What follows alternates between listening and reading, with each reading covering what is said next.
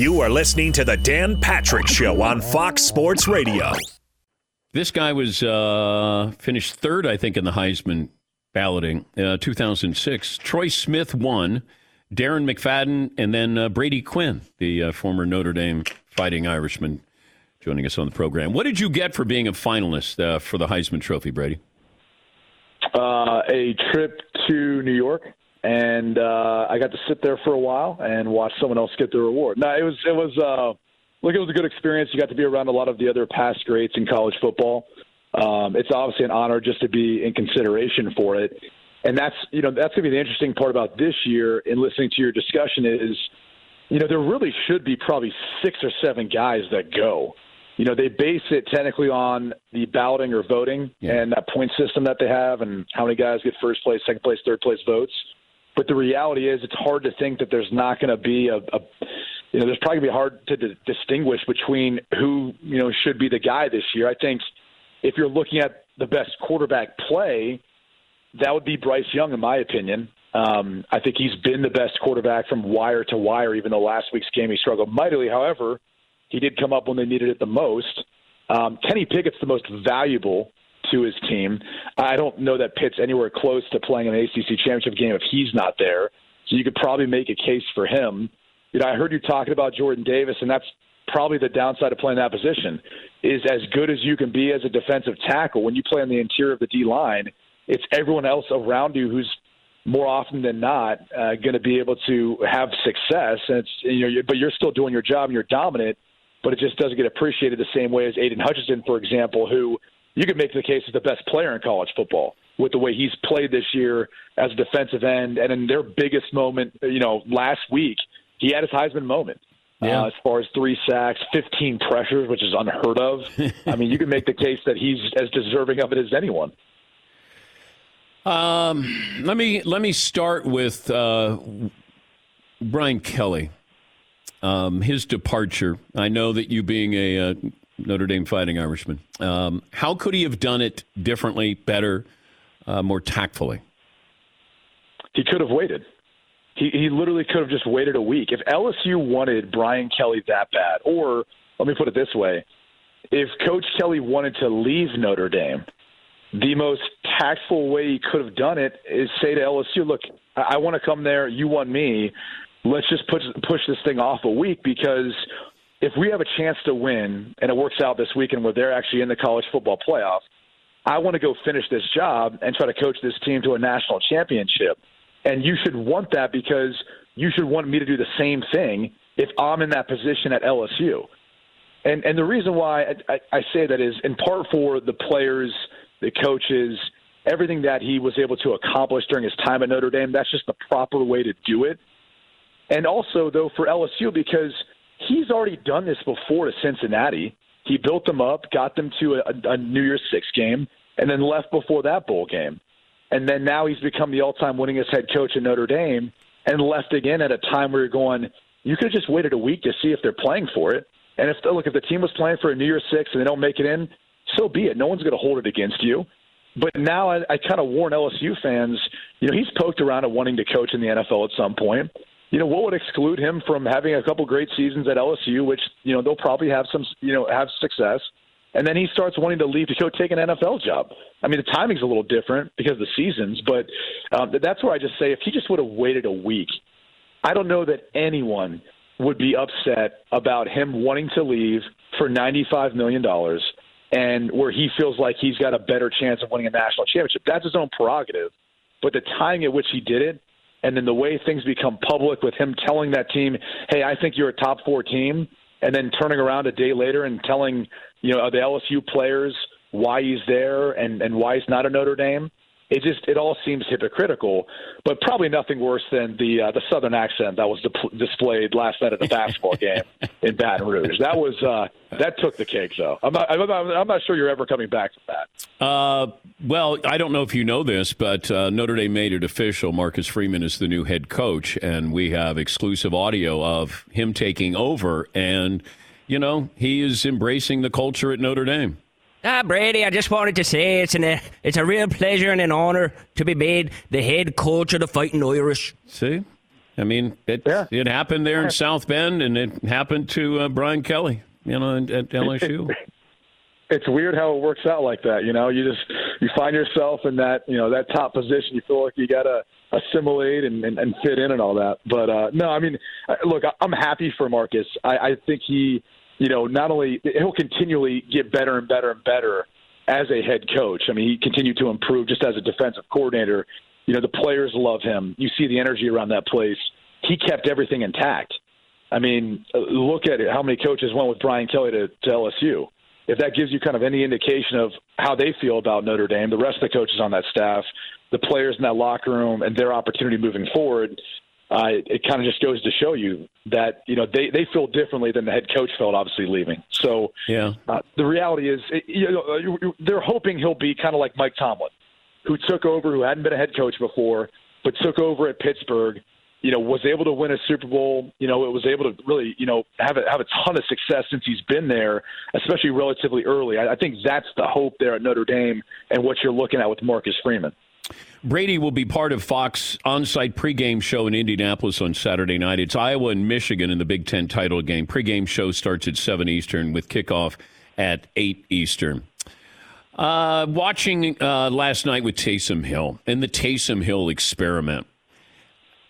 I said, you know, you got to decide. You want to play him, then go all in as as your quarterback. Like you, you want him to be Lamar Jackson, then then let's try to make him Lamar Jackson. But uh, and what do you make of the uh, the Taysom Hill experiment? Well, I think it's hard to make him Lamar Jackson if you've got 10 other guys who have to adapt to a completely different style of offense. I mean, it, I don't care if it was Drew Brees last year or uh, Jameis Winston when, when he was starting this year. That's a different offense than what you're going to run with Taysom Hill if you want to make him that than than what you're you know running with Jameis Winston or Drew Brees in the past. So that's more of the difficulty is, and that's why I think you you see that kind of you need like an off season to really adapt and adjust to that and find the type of personnel that you need at the wide receiver, tight end positions to make it work. But I, I think at this point we kind of know what Taysom Hill is as a quarterback. I think we know what kind of offense they have to try to run and in order to be successful. So that you know I don't want to call it an experiment, uh, you know, or just whatever decision that Sean Payton's made at this point, I think the tough thing for them moving forward is deciding on like what is our quarterback situation. Did Jameis Winston show us enough? Do they want to turn it over to Ian Book, which would be what I would do right now, and see what he's capable of doing? You drafted him for a reason. You should probably know where you're at with, with every quarterback on this roster as you head into 2022.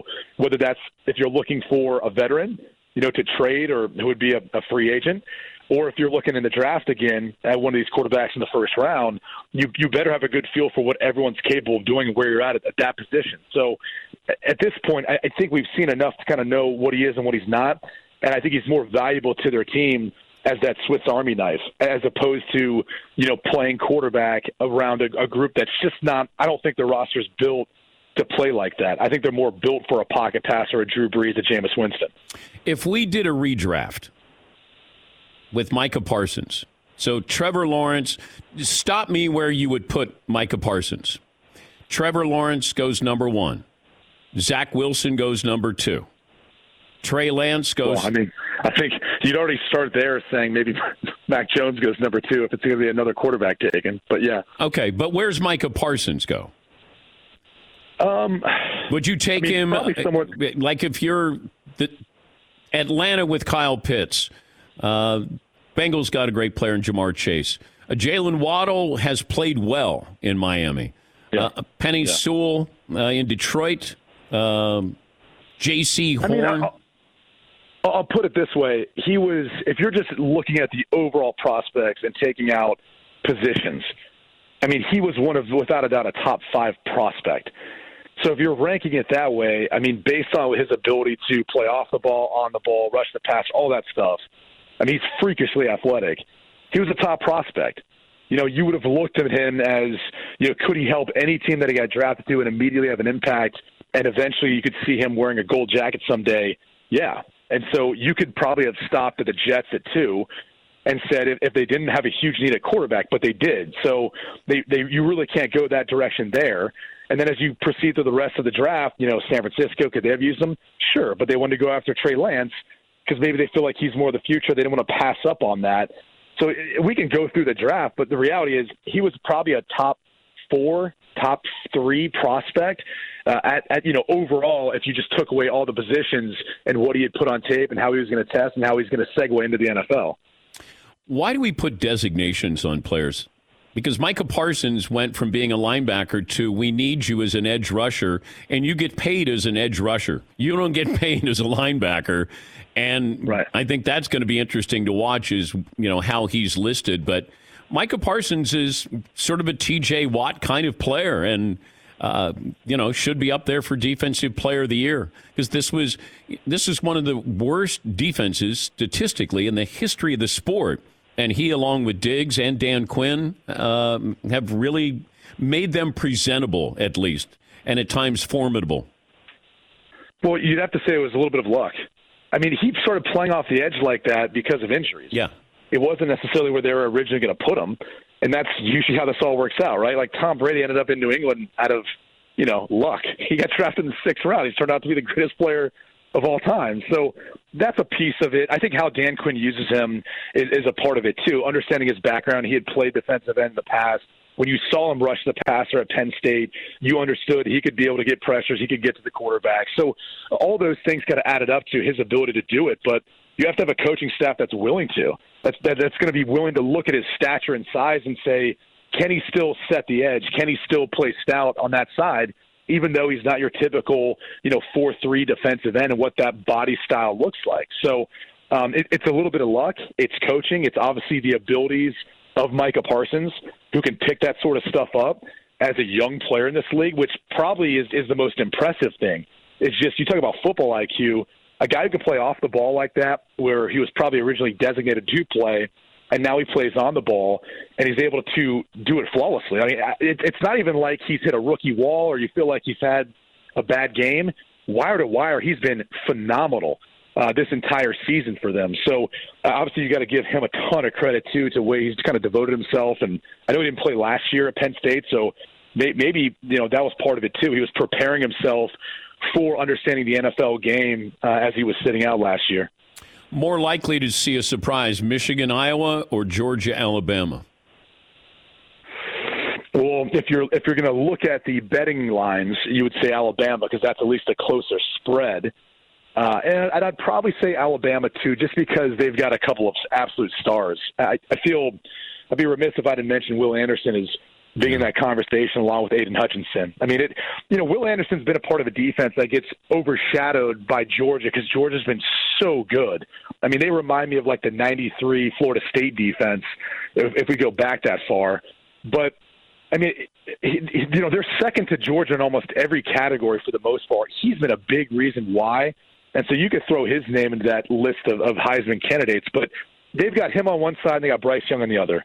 And if there's like two guys who can really and truly impact the game, it's at that edge position and it's at the quarterback spot. And, and Bryce Young makes up for so many uh, of their issues up front, whether schematically on their offensive line or just mismatches. And, and this will be a tough one for them. You know, every single week he makes some throws and plays that you just go, no, one else is really doing this in college football, and he's only a freshman.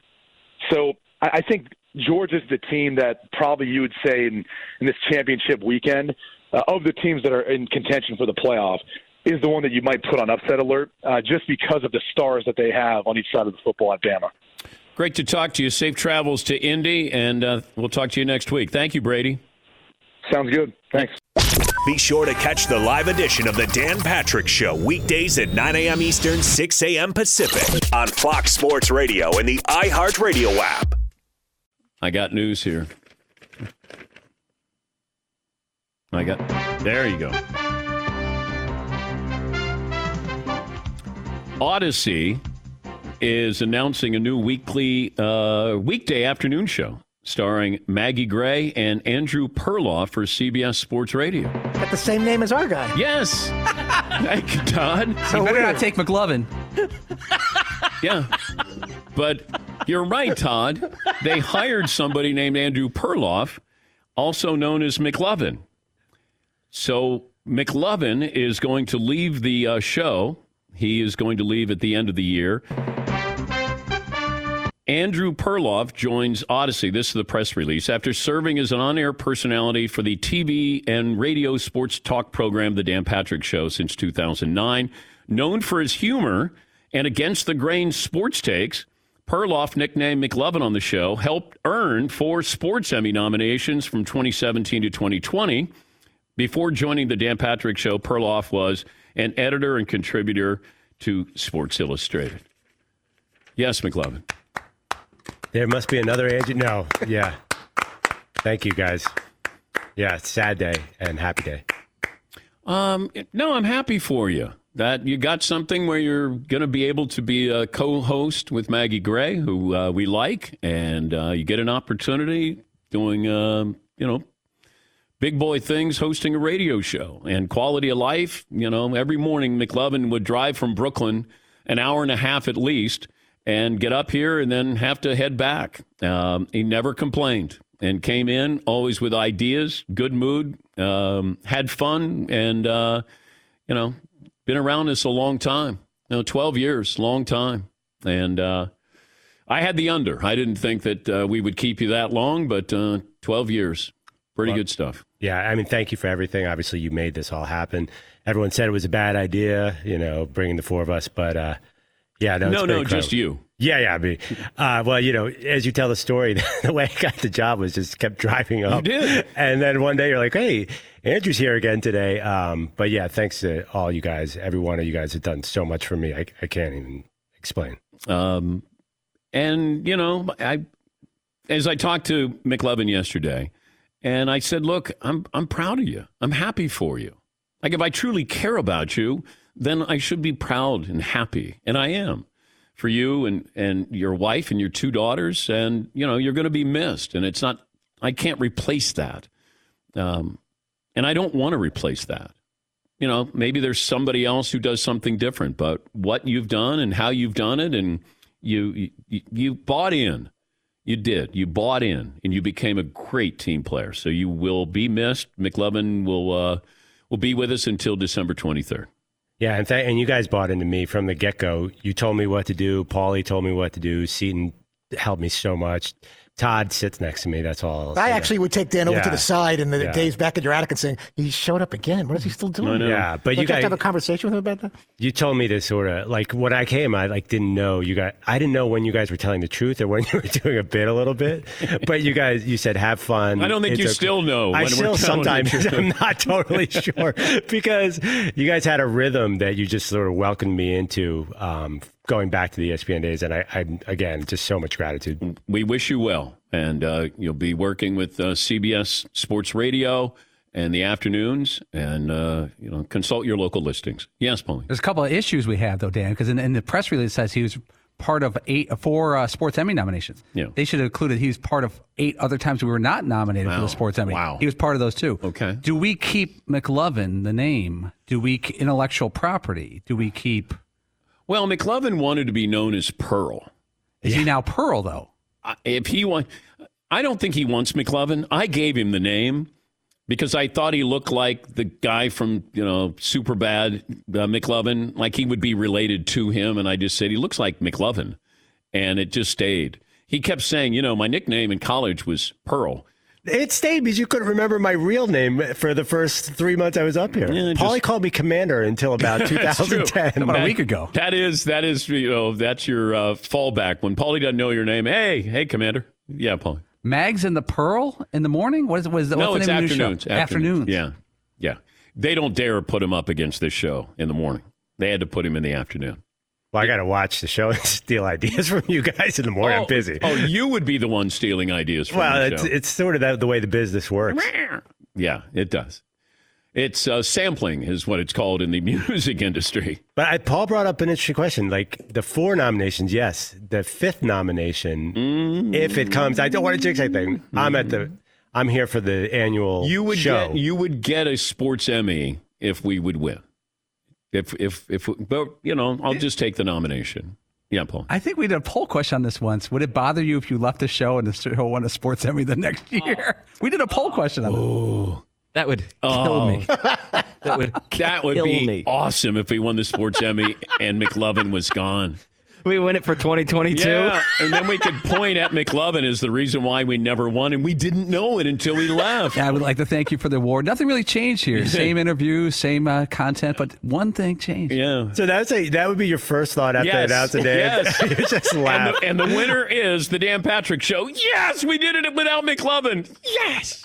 You- I just picture you guys celebrated me sort of running in the background trying to be. Yeah. the- now you'll be with Maggie Gray doing your afternoon drive show yeah. in New well, York City.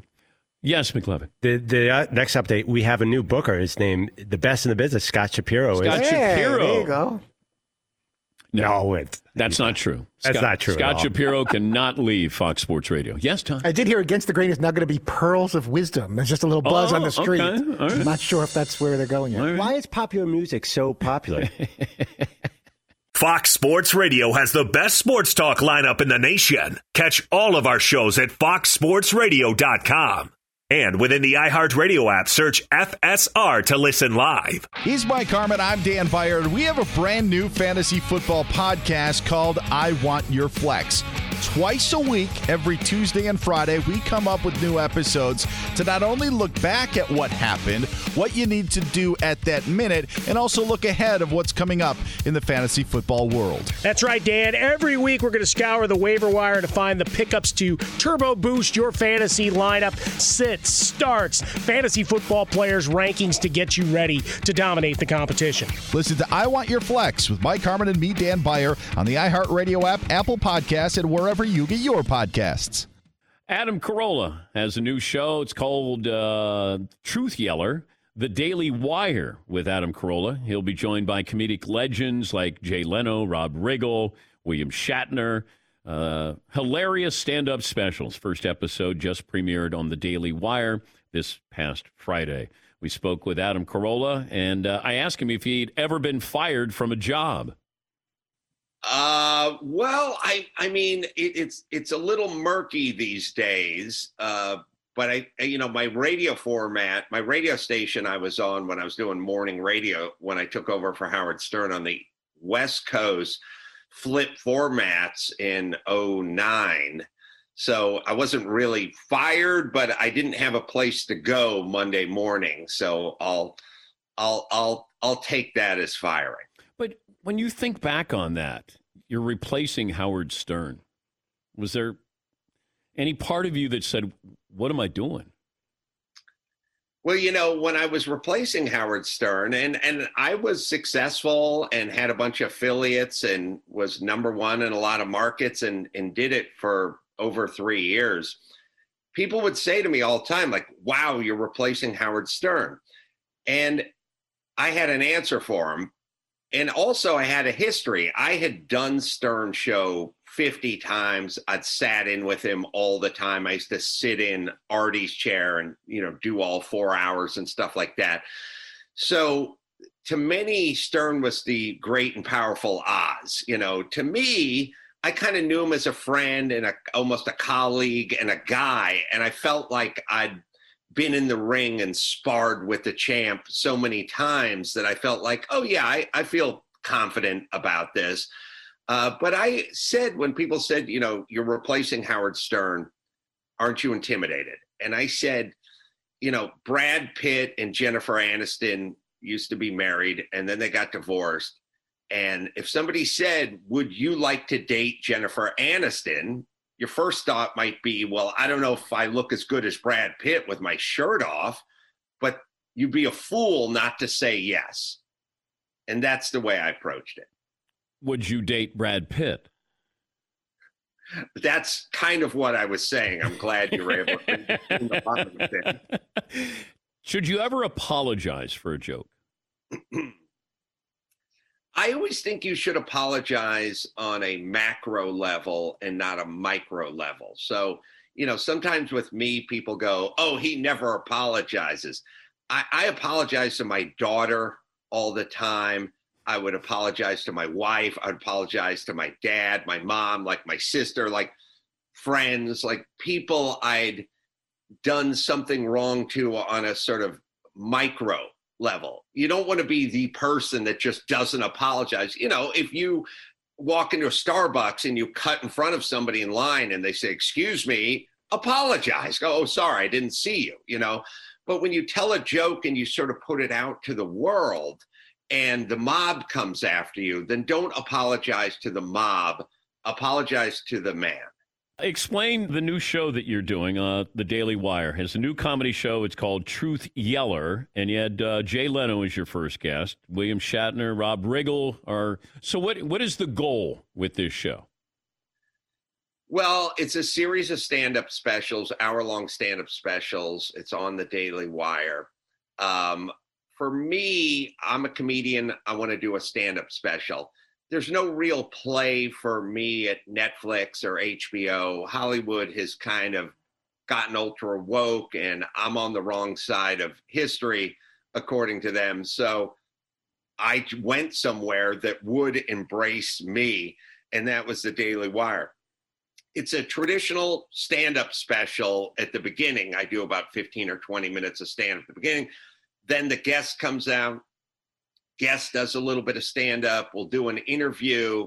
We'll play some games. And at the end, we do a full improv game where before the show, we'll hand out balls to the audience. They'll write one word on it, it'll go into a bingo hopper. The guest will pull it out, say the one word, and whatever the one word is, we need to do, or I need to do a stand up routine on it. So it's improv, it's stand ups, kind of a hybrid thing. It's a good show. We've done two so far. They've really turned out great. And it's just exciting to kind of mess with the format a little bit. How dangerous of a time is it for comedians? Well, it's dangerous if you're a comedian and you host The Bachelor, or you're a comedian and you work for ESPN, or you, you know, if you have a mothership, it's very dangerous. If your mothership is HBO or ABC or CNN, or you, are going to get screwed. You're not going to be able to go out, do a set that night, and then come back to work in the morning. Someone's going to film you. If you don't really have a mothership, if you can be sort of autonomous, uh, like I am, then there's no danger whatsoever. The real danger is when you're getting a paycheck from Disney and Disney can cut you off. Give me the uh, person that you'd love to interview in this format. Well, Dan, I feel like you would make a no. guest. Okay. No. Uh, then uh, I'll go with Lee Iacocca. Is he still alive? He, no, he's not. Now I'm out of answers. How about an um, athlete? Um, yeah, I mean, like someone like Charles Barkley would be awesome up there, you know, or maybe Aaron Rodgers or, you know, somebody who was kind of in the zeitgeist, someone who had something to say, someone who had, you know, aspirations beyond what they did on the court or the playing field. Guys, guys like that. Tom Brady, LeBron James. Yeah, although I feel like Tom Brady and LeBron, I, I think Tom would be a little careful about what he was saying. LeBron would have a kind of hard angle to what he was saying. They they would all be welcome, of course, but to me, I I, I feel I feel like the uh, round mound of rebound would probably be my my choice. And I'm sure you've been around people. I'm always fascinated that if I'm around a stand-up comedian or I'm around somebody who is just funny, that doesn't mean that the person who is just funny could be a stand-up comedian and sometimes that stand up comedian is not good at just being funny in the room. Does that make sense to you?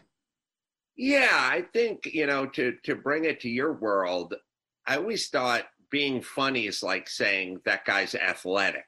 You know what I mean? But what's his sport? You know, where's the training? You know, you know, what is the discipline? You know, comedy is kind of that way. You know, being generically funny is like saying, "Oh, that guy's a really good athlete."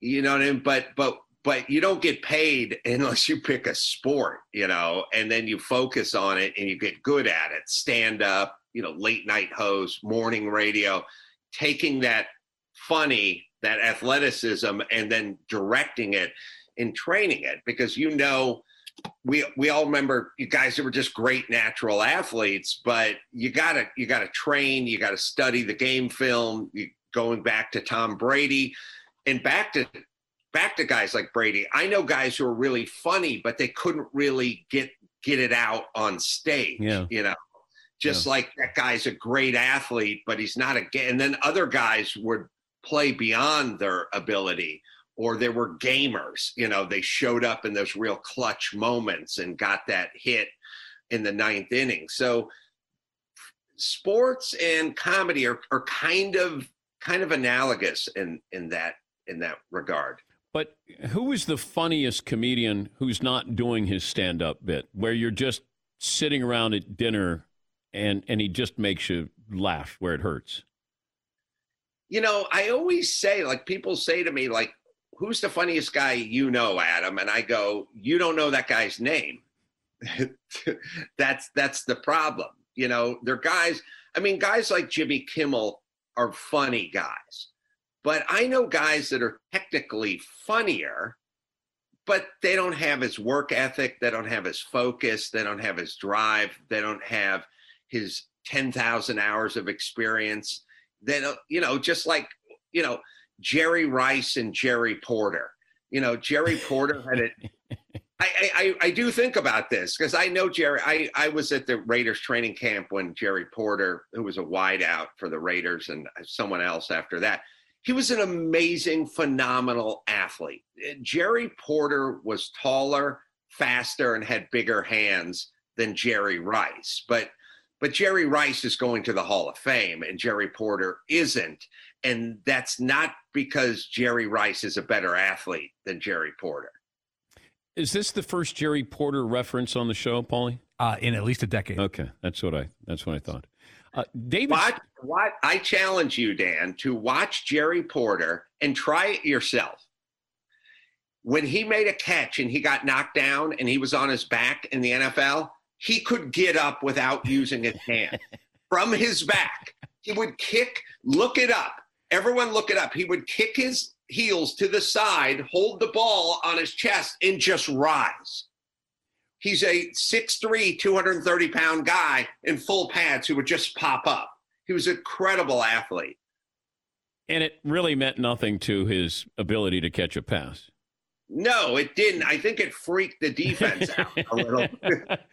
I've been around David Spade before, and and so Sandler, uh, Chris Rock, the whole group when they're around Schneider, Spade's the funniest guy, and and and they acknowledge it. Rock and Sandler say Spade is the funniest guy.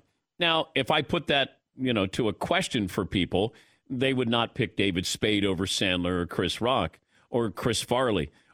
You know, there's just something about the sneaky throwaway line that I love. See, I was never a, a, a Robin Williams fan because it, it was so there where I want to find it.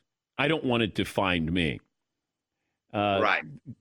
But, you know, you have some comedians. You know, Sam Kinison was there right in front of you. Uh, a lot of great guys. I just love the, the humor where they tap you on the shoulder. Where do you stand with that? Yeah, no, I'm I'm I'm with you. I I feel the same way about lingerie.